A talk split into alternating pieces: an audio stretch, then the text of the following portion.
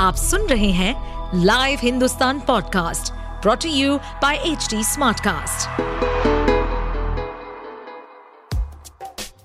क्या आपको मालूम है कि आपके आसपास की हर टैंजिबल चीज़ का कोई फैक्ट रीजन या हिस्ट्री किसी की इनोवेशन का रिज़ल्ट है?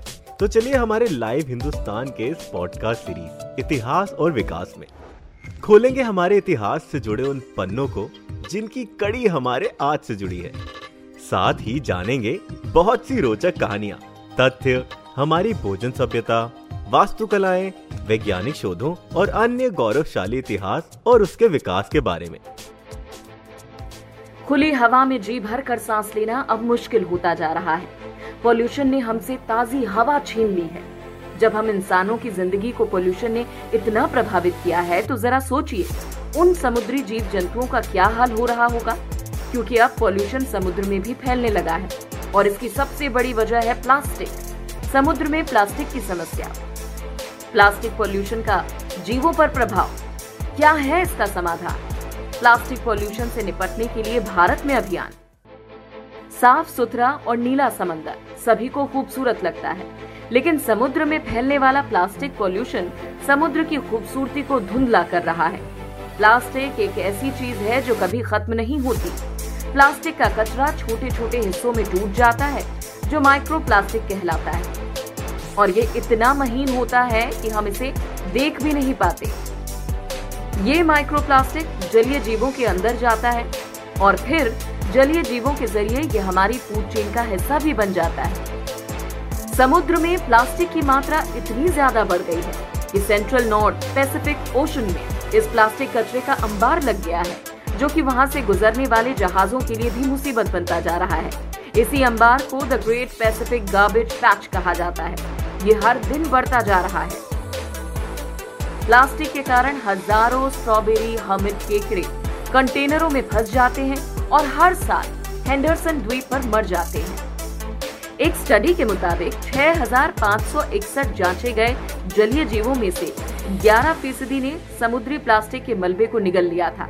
वहीं समुद्री जीवों पर प्लास्टिक के प्रभाव को लेकर शोधकर्ताओं ने कछुओं पर एक एनालिसिस किया है। कछुए एड्रियाटिक सागर में फैले उच्च स्तर के प्लास्टिक पोल्यूशन के शिकार हो रहे हैं। उन्हें कछुओं के मल में प्लास्टिक का कचरा मिला है। सिंगल यूज़ प्लास्टिक जैसे पानी की बोतलें, कप, बर्तन और किसी भी अन्य प्लास्टिक का इस्तेमाल कम कर दें या मुमकिन हो तो उसका इस्तेमाल बंद कर दें। अगर आपके आसपास कोई रिसाइकल सेंटर है तो अपने प्लास्टिक को रिसाइकल सेंटर को सौंप दें। मिट्टी के बर्तन जैसे कुल्हड़, कपड़े की थैलियाँ, कागज़ के स्ट्रॉ इस प्रॉब्लम से लड़ने में मदद कर सकती हैं।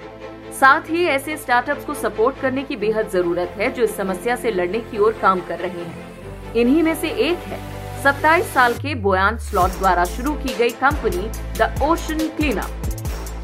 ये कंपनी ऐसी तकनीकों का आविष्कार कर रही है जो समुद्र में फैले प्लास्टिक कचरे को समुद्री लहरों की मदद से इकट्ठा कर और रिसाइकलिंग के ज़रिए समुद्री जीवन को बचाने का एक और मौका दे सके।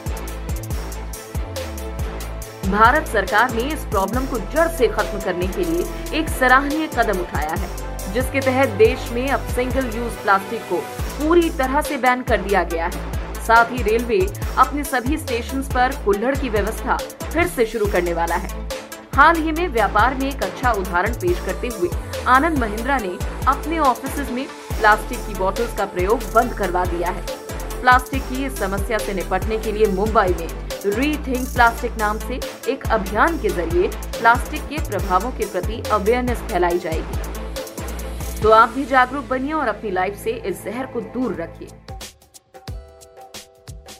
ऐसे और interesting facts stories food cultural movements and technological advancement सुनने के लिए और अपना फीडबैक शेयर करने के लिए आप हमें फॉलो कर सकते हैं Twitter Facebook Instagram YouTube and LinkedIn पर। साथ ही ऐसे और पॉडकास्ट सुनने के लिए आप लॉग इन करें www.htsmartcast.com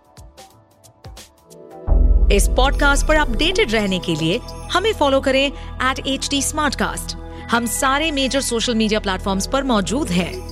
और और ऐसे पॉडकास्ट सुनने के लिए log on to W W W dot H D Smartcast dot com